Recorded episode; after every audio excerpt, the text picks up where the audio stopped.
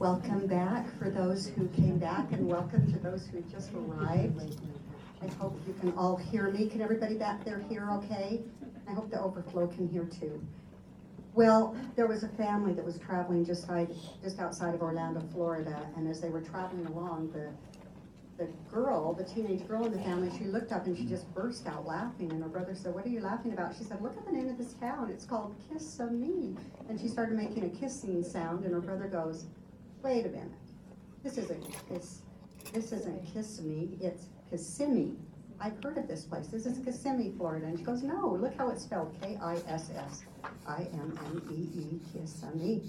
Well, before you know it, they were locked in an argument and each were stuck on their position. So the mom and dad did what any parents would do. They stopped at an eating establishment and they said, just go in and ask them what the real name is. So the two kids go running in.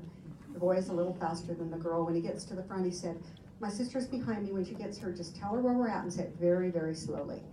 And the girl said, what? Just tell my sister where we're at and say it slowly. She said, okay, okay. Burger King. well, it's not enough to just speak so we're understood, but we need to speak so we're not misunderstood. And today we're going to talk about the most wonderful um, form of understanding, and that is understanding the Spirit and understanding so clearly that we don't misunderstand. And I know sometimes it's hard because we think, well, was that me or was that the Spirit? Is it just that that's what I want? And so today, hopefully, we can have a little bit of um, a little more clarification. Well, I want to share with you this wonderful quote.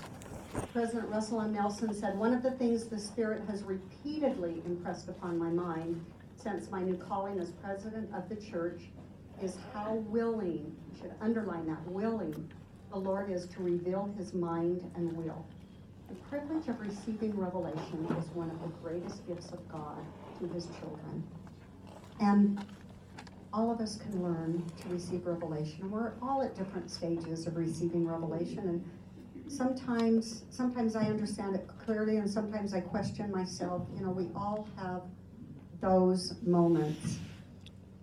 Um, as as we think about Revelation today, I would like to share this next story with you. Um, a wonderful story.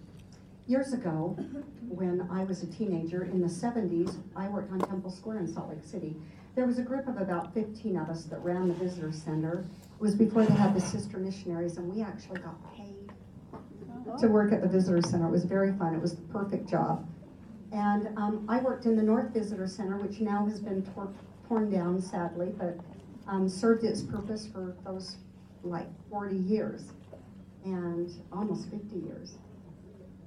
Here's the entry to the North Visitor Center, and one day um, I arrived at work, and one of the hosts, who I was really good friends with, and there would be 200 hosts come through a week, and uh, excuse me, 300 hosts and hostesses and 200 volunteer um, tour guides. And most of the tour guides were young return missionaries, so that was really fun for me as a college girl to have that amazing opportunity. But most of the hosts and hostesses were people who were um, seniors and like my age right now. And this host, I became really good friends with him, and he shared an experience with me that he had had just a few weeks prior. So what had happened was a VIP tour had come to Temple Square. It was a tour that had a nun, and she was a mother superior. And so she had an entourage of people with her, and they traveled. So think of, um, you know, think of the Reverend Mother in Sound of Music. She was that. And they came to the North Visitor Center, and he was assigned to be the host with this VIP tour. And so I'm hearing it from his mouth. He's telling me the experience that he had. So this isn't a she said that she said that he said that. This is to me from the person it happened to. Okay? So um, they came through the entry of the North Visitor Center, and then as you remember, there's the Adam and Eve statue. That was the first thing back then. It changed years after that. And then they went to the Old Testament prophets, And of course, this Catholic nun is deeply touched by everything she is seeing because it falls right in line with all of her teachings. Then they went up the ramp, beautiful rotunda, so sad to see that go, to where the Christus statue is. And the Christus right now is over in the conference center, which is really wonderful. And so, right in front of the Christus, the tour guide turned and bore powerful witness of Jesus Christ.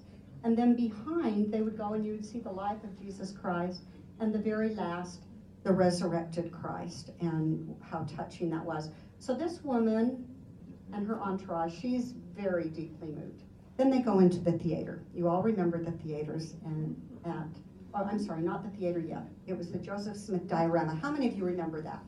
The Joseph, okay, a lot of you remember. You younger people won't remember, but there was a diorama with a figurine of Joseph Smith kneeling, kind of like this, and had light coming down on him. And they told the Joseph Smith story.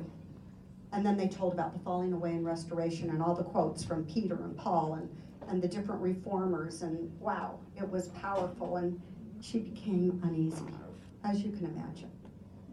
And then they went into the theater. You remember the theater now. As they sat down in the theater, on the back of each seat, do you remember this? That you could pick up a copy of the Book of Mormon on the back. And one of my jobs, I mean, we would greet all the people. We'd be placed all over the square and greet them and answer questions. But another job was to run the projector and to put the copies of the Book of Mormon in the little holder, which is like our hymnals, you know, and they would be shrink wrapped in plastic so that they wouldn't get all gummed up.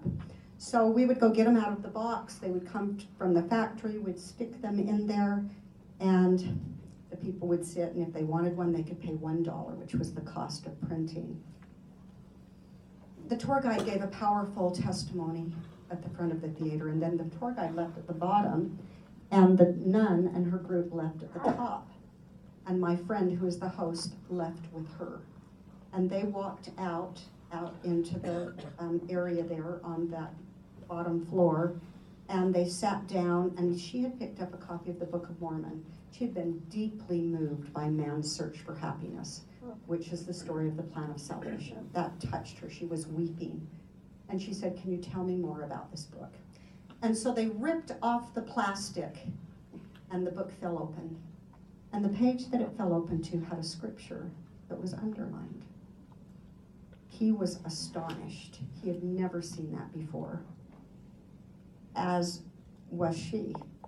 And I'd like to share with you the scripture that was underlined in the Book of Mormon. Wherefore, do the things which I have told you I have seen that our Lord and your Redeemer should do.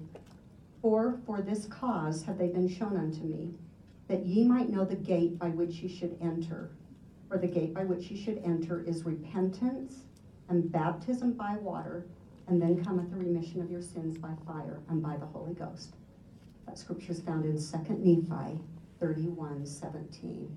And I would admonish all of you to mark that scripture in your scriptures. She said, Well, I've been baptized. And he said, The Lord's trying to tell you something very important and that is that you need to get baptized by one holding authority. And so this beautiful woman, you know, the scripture has been marked. It, it was marked by the hand of God. Somehow, the scripture was marked. And this beautiful woman stayed on in Utah. She took the missionary discussions for the next week, and she did enter the waters of baptism. She did enter. Well, we learn from the prophet Joseph Smith, and this is found in um, History of the Church, Volume 1, page 314 and 315, and also Teachings of the Prophet of Joseph Smith, in pages 103 and 104. And I'm sharing that because we have a whole bunch of people in the overflow. Joseph Smith said, I will pre- proceed to tell you what the Lord requires of all people, high and low, rich and poor, male and female, ministers and people professors of religion and non professors, in order that they may enjoy the Holy Spirit of God to a fullness and escape the judgments of God, which are almost ready to burst upon the nations of the earth. Repent of all of your sins and be baptized in water for the remission of them in the name of the Father and of the Son and of the Holy Ghost. and receive the ordinance of the laying on of hands by him who is ordained and sealed unto this power, that ye may receive the Holy Spirit of God. And this is according to the Holy Scriptures and the Book of Mormon, and the only way that man can enter into the celestial kingdom. Well, it is something that is extended to all. All have the opportunity, but not all receive it. Well, have you thought about that? What a wonderful blessing it is to have a member of the Holy, a, a member of the Godhead dwell with us once we are baptized and confirmed. Once you are given that privilege to receive the Holy Ghost. I want to share with you the story of Joe. Joe Salisbury, his um, family was, he had just turned eight, had gotten baptized. His family went to the Ponderosa Steakhouse. And when they got inside, they're walking around inside and his, they're, they're just looking, his mom says, go find a seat for us. We're gonna get the food, you, you go find a seat for the family. So he's walking over and he sees a man sitting all by himself and he comes back and he asks his mom, he says, hey mom, there's a man sitting by himself. Is it okay if we go sit by him? And his mom said, no, I don't think that man is gonna want to be bothered with our family. Go find another seat. Pretty soon, he comes back and says, mom, please, can we go sit by him? And she said, no, Joe, go find another seat. And he comes back and says, I just feel like we need to sit with him. And so his, he said, can I go sit with him? And so his mom says, okay. So he goes and sits down and, and he begins visiting with the man. The family is sitting over not too far away and they're watching and they're just visiting away and they see them laughing and chatting and just having a great time. And as, as the family's just so surprised. And then finally the family leaves and the man's talking to the little boy and as they leave, the man comes up to the mother and says, thank you so much for letting your boy come and sit with me tonight. My wife passed away just very recently and this is where we always came together. He said, I was dreading coming here alone tonight, and I'm just so grateful that you allowed this young boy. He knew by the Holy Ghost. So, my brothers and sisters, what about non baptized people? Can they feel the Holy Ghost? Yes, they can. So, let me share with you the difference, okay? And there may be someone in this audience today who is not yet baptized into the Church of Jesus Christ of Latter day Saints. And I'm going to share with you the difference. Joseph Smith taught there is a difference between the Holy Ghost and the gift of the Holy Ghost. Cornelius received the Holy Ghost before he was baptized, which was the convincing power of God unto him of the truth of the gospel. But he could not receive the gift of the Holy Ghost until after he was baptized. Had he not taken this sign or ordinance upon him, the Holy Ghost, which convinced him of the truth of God, would have left him. And that is found in Teachings of Joseph Smith, page 286. Bruce R. McConkie gives a wonderful analogy. He said, It is like a person traveling on a dark and rugged terrain, and periodically has a flash of lightning which shows them the way to safety the way to safety is the waters of baptism by one in authority. They are then baptized and confirmed a member of the church, and now they receive the Holy Ghost. Now the light is not just a flash of lightning periodically, but it is a constant gift, like walking in daylight. And I know we probably have many converts to the church in this room, and you understand exactly what I'm saying. Well, Joseph Smith teaches us a powerful lesson. Baptism is a holy ordinance preparatory to the reception of the Holy Ghost. It is the channel and key by which the Holy Ghost will be administered. The gift of the Holy Ghost by the laying on of hands cannot be received through the medium of any other principle than the principle of righteousness. For if the proposals are not complied with, it is of no use, but withdraws. Have you ever been in, a, in an experience where you have walked into a room? Let me give you an example. Um, I will go shopping with, I used to go shopping with my teenage kids, and we would walk into some of the stores and they would have loud blasting music. I could feel, I could feel the Holy Ghost leave. I, I just, it just felt different. I just, it's like I had to get out of there. And it's one of the things that Elder Bednar talks about. Pay attention to when you feel the Holy Ghost and to when the Holy Ghost leaves. Pay attention. Well, now let's go to how do we know what choices to make? The Lord promised this first comforter to help us with choices. Joseph Smith said, This first comforter, Holy Ghost, has no other effect than pure intelligence. It is more powerful in expanding the mind, enlightening the understanding, and storing the intellect with present knowledge. Joseph Smith said that in Teachings of the Prophet Joseph Smith, page 149. Well, Joseph, here it is. So if you want to take a picture of that. After the prophet Brigham Young died, oh, did I go too fast? Okay, we're back. Go ahead, get your, cue up those phones. I'm, I'm a picture taker too, so I know. Well, Joseph Smith, um, in a dream, Brigham Young saw the prophet Joseph Smith in heaven. President Young asked him, What is the most important message I can give to the people? Joseph Smith replied, Tell them to get the Spirit of the Lord. Then years later, Woodruff, Will, excuse me, Wilford Woodruff had a dream in which he saw Brigham Young. The similar question was asked, and Brigham Young's reply was, Tell them to get the Spirit in their lives.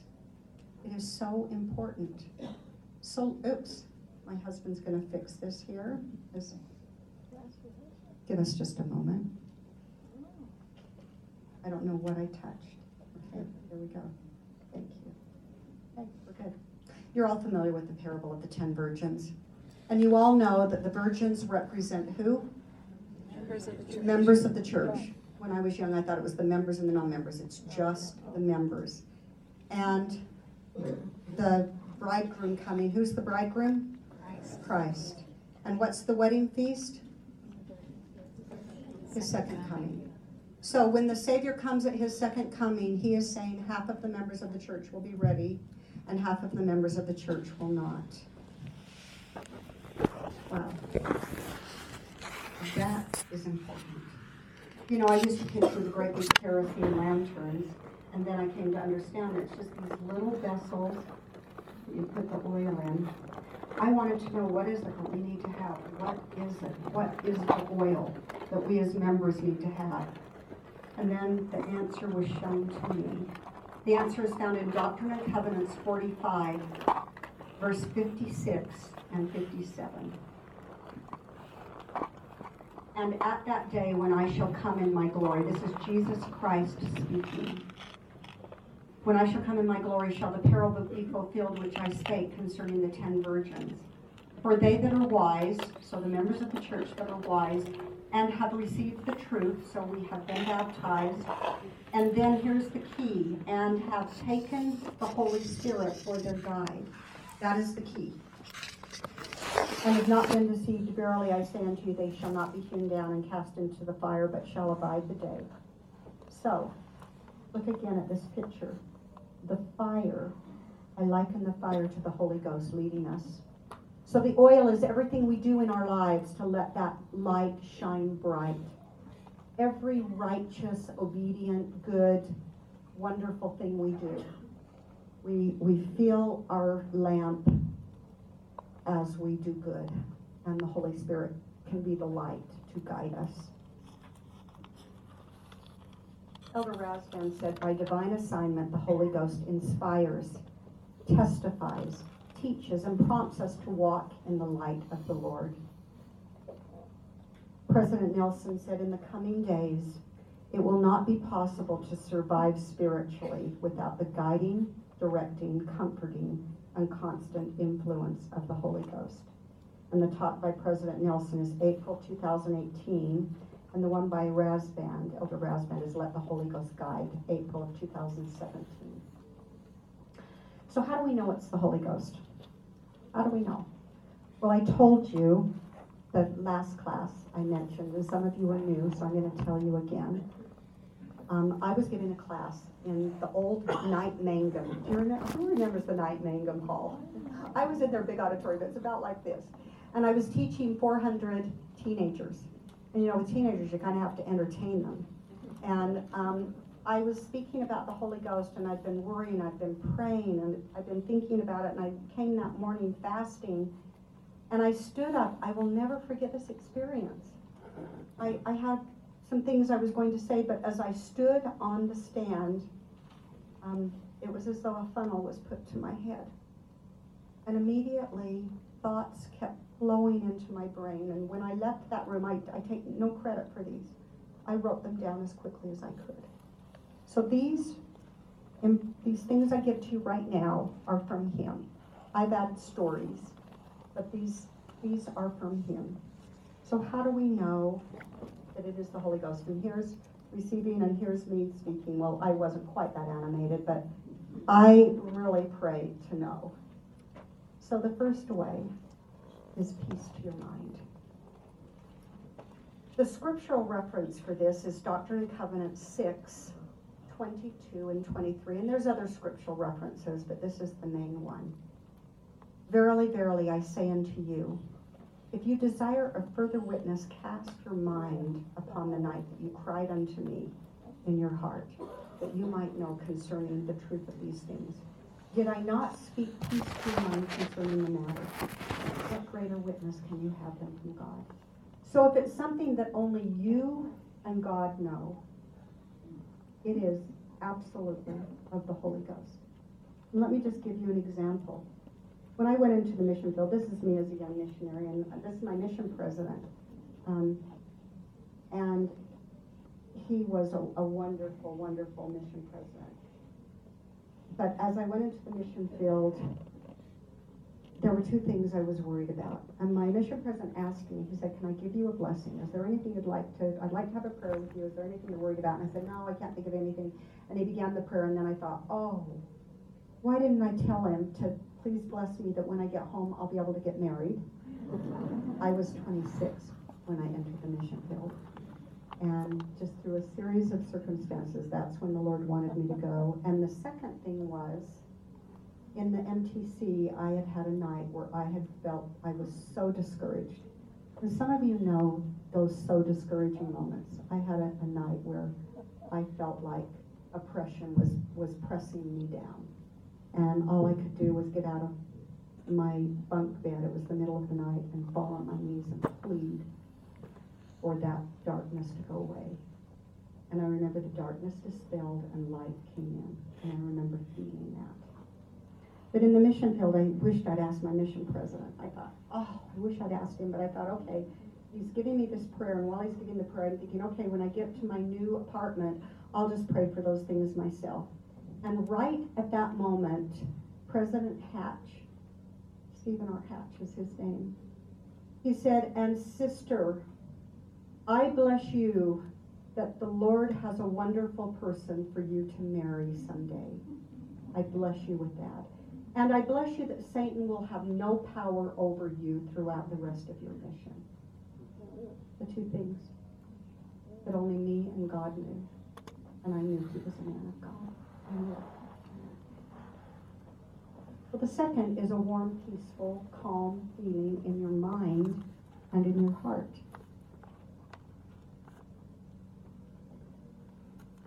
This is one of the main ways that the Spirit answers. You'll feel peaceful, you'll feel calm, you'll feel just warm, and it just feels good. The scriptural reference is D&C 8, 2, and 3. Yea, behold, I will tell you in your mind and in your heart by the Holy Ghost, which shall come upon you and which shall dwell in your heart. Well, you've all been in testimony meetings where you're sitting there and you just feel this flow of warmth come over you.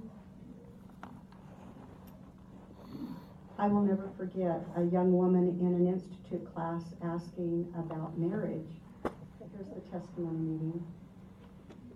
Asking about marriage, and um, Bruce R. McConkie said, When I got married, he said, it just felt right.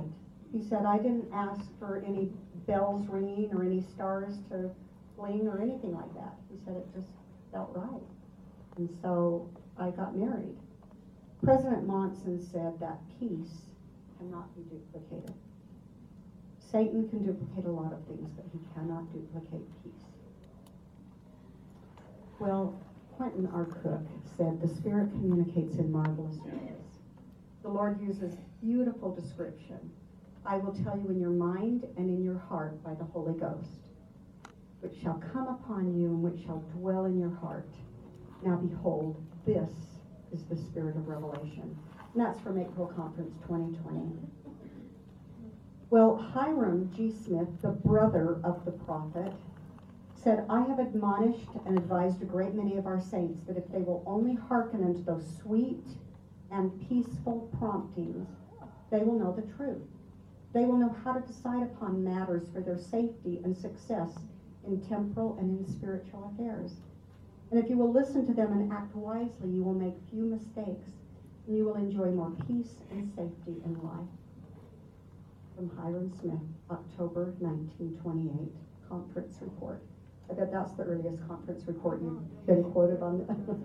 well, the next way, but it's such a beautiful message. The next way is a burning in your bosom. Burning in your bosom, wow. Okay, I want you to think about this for just a minute because probably a lot of you have had this and didn't even realize it. Let me give you the scriptural reference. It's D&C 9 8. But behold, I will say unto you that you must study it out in your mind. Then you must ask me if it is right. And if it is right, I will cause that your bosom shall burn within you. Therefore, you shall feel that it is right. Well, I just have to tell you, um, first of all, I went on that mission. I told you I was older. And I took French in junior high, and I was called to, to go to France on my mission. I swore, by the way, in junior high, I would never take French again. So Heavenly Father has a sense of humor. Well, I had been out in the mission field for just a few months, and I got a message from my mission president that he was going to make me a senior missionary. Ah, the senior, he's going to make me the, the senior, the, the senior companion. And then I thought, oh, I hope my junior companion speaks French really good.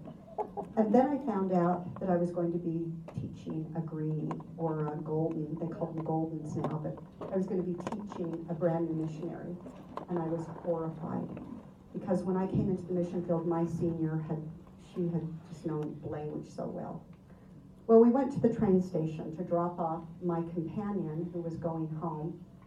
And let me just say that the day before we went to the train station, I was just so concerned. And my French companion, she spoke perfect English, so she always wanted to speak English with me because she was ending her mission and she wanted to perfect her English.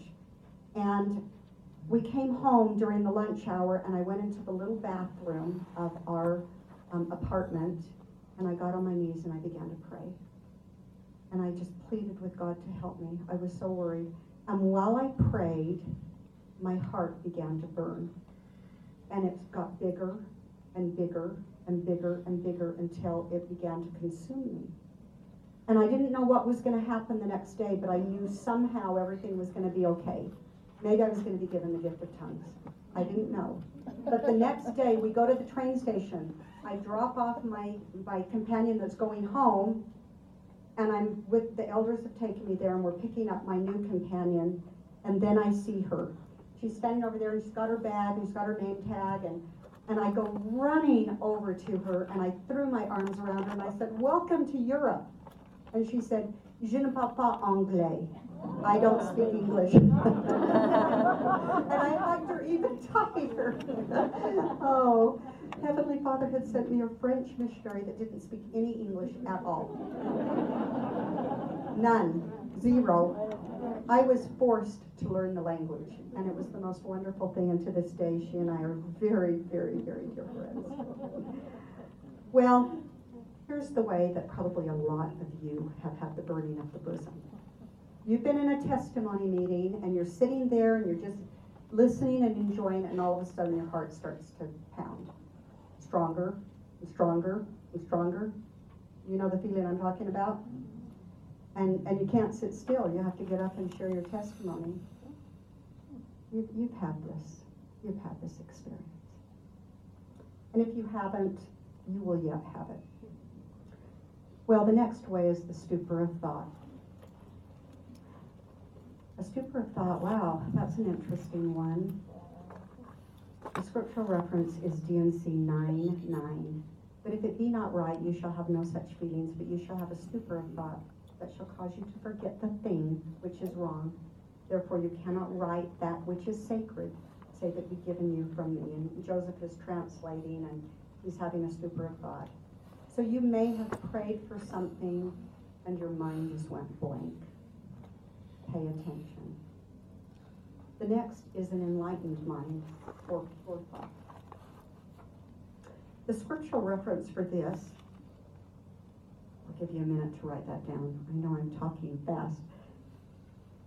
The scriptural reference is Doctrine and Covenants 6:15. Behold, thou knowest that thou hast inquired of me, and I did enlighten thy mind. Now I tell you these things that thou mayest know that thou hast been enlightened by the Spirit of truth.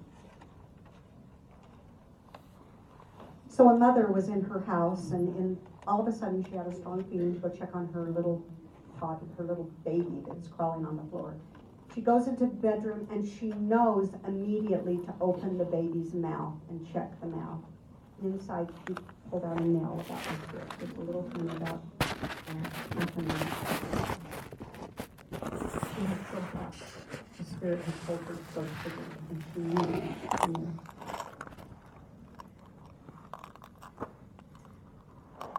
I'm going to embarrass my beautiful mother who's here. Those of you in the last class saw her. She's turning 91 this year, and she is a sweetheart. My mom, back in the 70s, some of you will remember this, there was a gas crunch. And the, the prices went up, but all the gas stations closed down. And they would close about 6 o'clock at night. Mom went to the funeral of one of her um, relatives up in Idaho. She lived in Holladay, Utah. And my brother went with her. It was a cousin, and they'd spent all day at this funeral, and afterwards she'd stayed late because she was seeing friend, cousins she hadn't seen for a long time.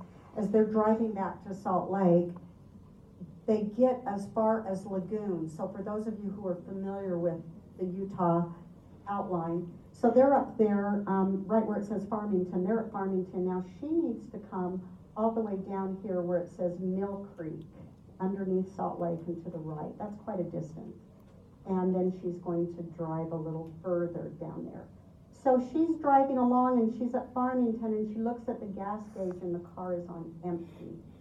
Now back in those days they didn't give you buffers. You didn't have a, a you know a 10 mile buffer or any buffer at all. When the car was empty, it was empty and it would run out of gas. And I knew that car well because I had run out of gas in it.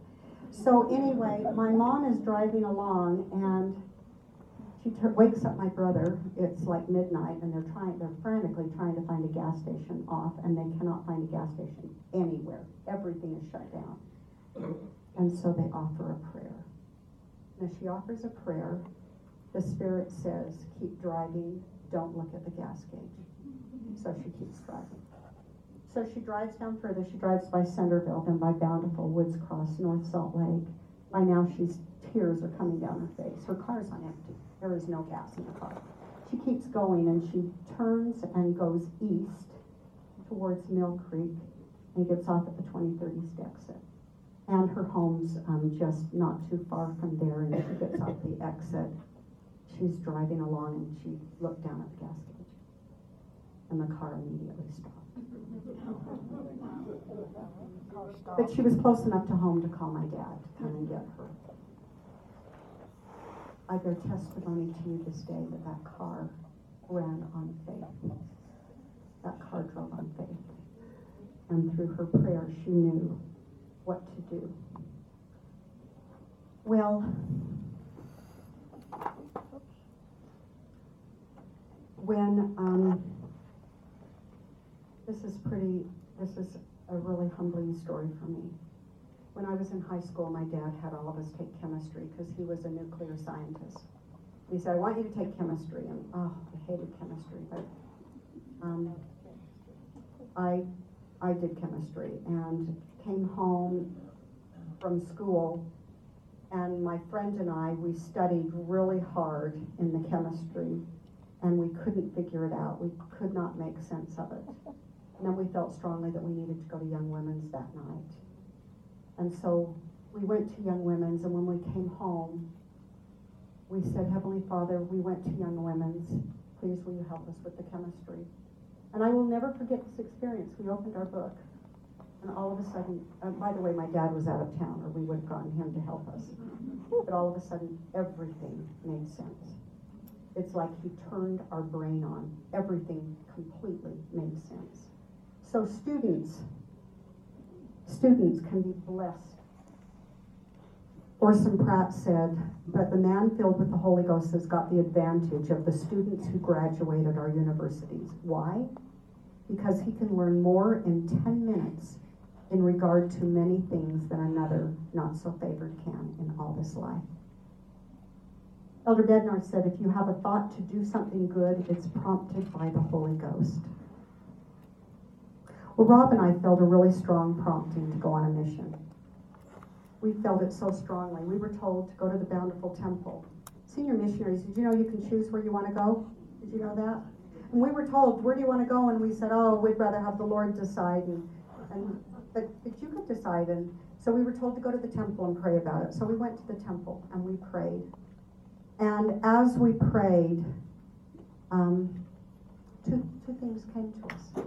One, that we would go to Australia, and the other is that a temple would be built in the land. So our call comes, we go back and say, we're turning it back over to, to the church, to the brethren to decide, and our call came a few weeks later. We were called to Australia. We were pretty excited. So we lived in Melbourne, Australia. We had a, an area calling. We were public affairs, now called communication, and we had the whole eastern half of Australia. So we had half of Victoria. Well, Melbourne had a temple. Remember, a temple is going to be built in the land. We were also called to, we also went to Sydney. We went there every month. Sydney has a temple. We also went up to Brisbane. Oh, you've got to get to Australia.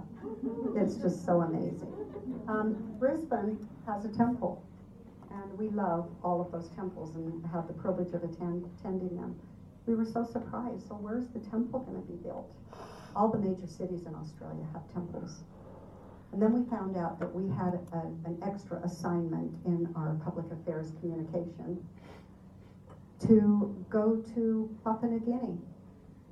Here's the mission president, he and his wife, President Hafoka. By the way, anybody, if you go to Australia, they are now the temple president in the Laie temple. But they were the mission president in Papua New Guinea, and Rob and I were called to be over Papua New Guinea as well. And our boss, who was in Area 70, said, I want you to go live there. We lived there for three months. By the way, I told, I told my husband, I said, I can't do a third world. And he said, okay. And Heavenly Father snuck it in. and I learned that not only can I do third world, I love it with all my heart. So I love Australia and I love Papua New Guinea. So we lived there three months. Um, this is a bush chapel. Notice their sacrament table. Isn't that sweet? These are the leaders with my husband and the beautiful people. The people would do anything for us. And honestly, remember the, the movie that, um, oh, you know the movie, Other side of Other Side of Heaven. I felt like I was in it. As we're leaving, they're all waving and blowing kisses, and it was beautiful. Well, we had been told there was going to be a temple, and so the Area 70 tell, said, Tell all of the people everywhere you go. So everywhere we went in Papua New Guinea, we told the people. The Lord told us in our bountiful temple that He wants to build a temple here. And the people would just sob, they would just weep. And then we said, Prepare yourselves, pay your tithing, do everything you need to do to prepare for a temple. And the temple for Papua New Guinea was announced just shortly after we got home. Beautiful experience for us. The next way that you receive answers to prayers is words spoken to the mind or audibly. So words can actually, you can hear the words spoken and it'll feel like they're out loud, but they can also be silent because that's how the Spirit speaks. The Spirit speaks silently. Sorry over here that you're having a hard time seeing. The scriptural reference is 1 Nephi 16 9. And right here, uh, audibly, oops, sorry, words spoken, here's the scripture. So words spoken audibly, spoken to the mind, or out loud. It- it'll- Okay, it's sixteen nine. And it came to pass that the voice of the Lord spake unto my father by night and commanded him that on the morrow he should take his journey into the wilderness, and you all are familiar with that, as Nephi and his family go. As we came home from our mission, I asked Heavenly Father, what would you have me do? And I was told to write a book. I want you to know I've got it almost done. Hopefully by next year, it'll be here. But that came very clearly. My friend Debbie was at home. She was scrubbing her floor. Her son came in, he slammed the door, he went upstairs, he slammed another door, and she said, Wow, I'm going to let him cool off. And then right then, a voice spoke to her. And she's given me permission to share this. She said, The voice said, You are spending a lot of time doing nothing. She knew that she needed to go find her son and find out what was going on, which she did. And there was a sweet sharing. Well, I love this book. For those of you who haven't read this, this is one of the sweetest books, In Search of the Living God. Elder Busche, who was not a member of the church, had liver disease.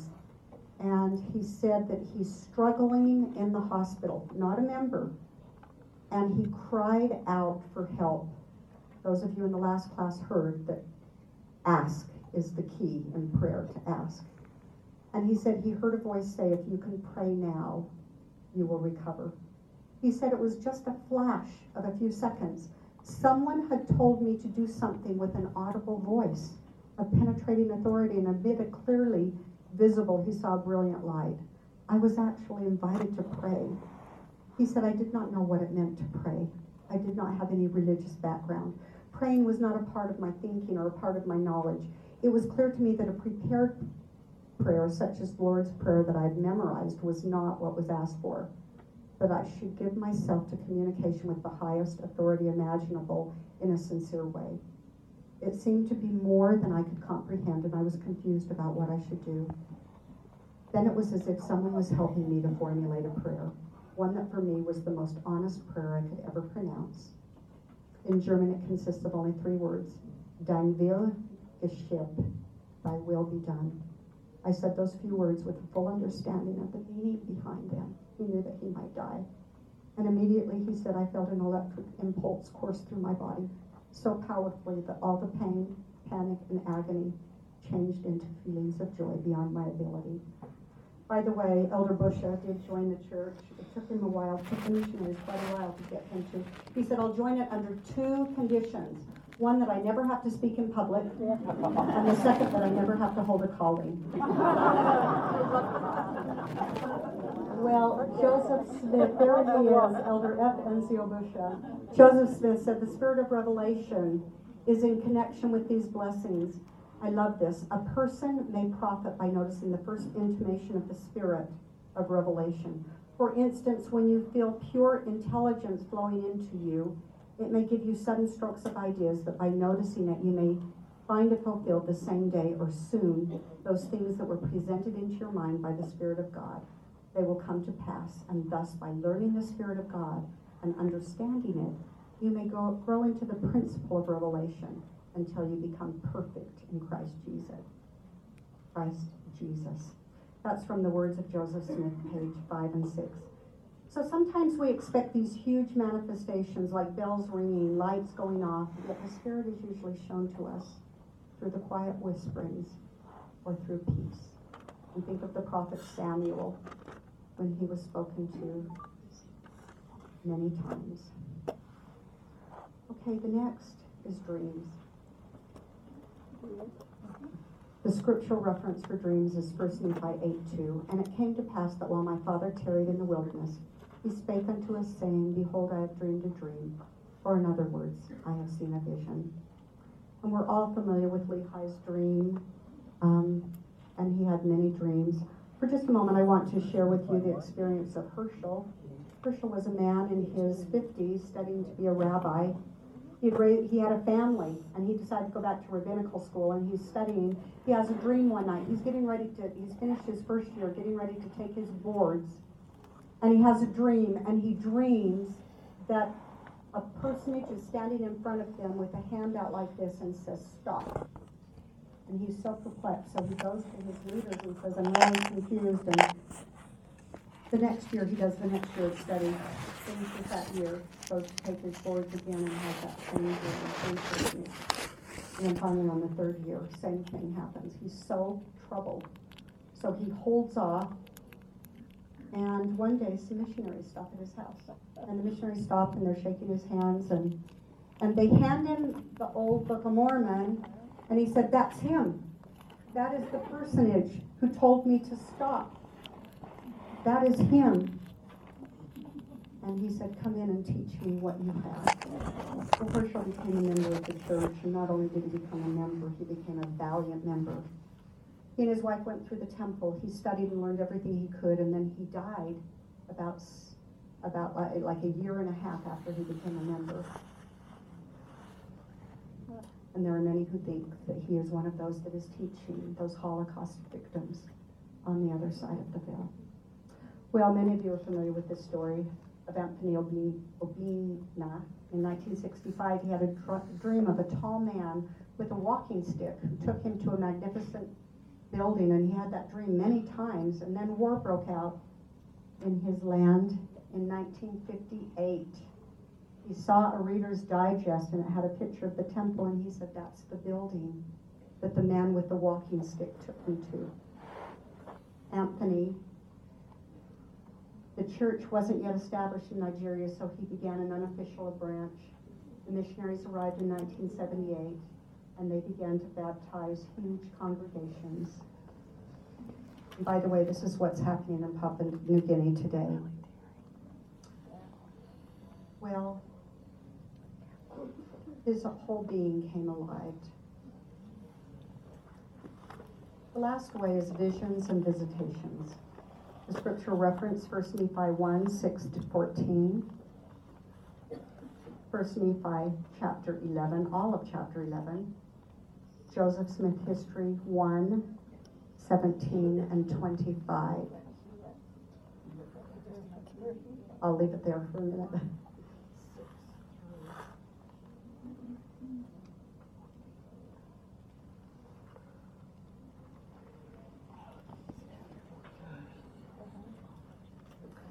God's blessings to us of the Holy Ghost is limitless. I want to repeat again. Did you all get this? President Nelson in April 2018, I'm going to repeat it again.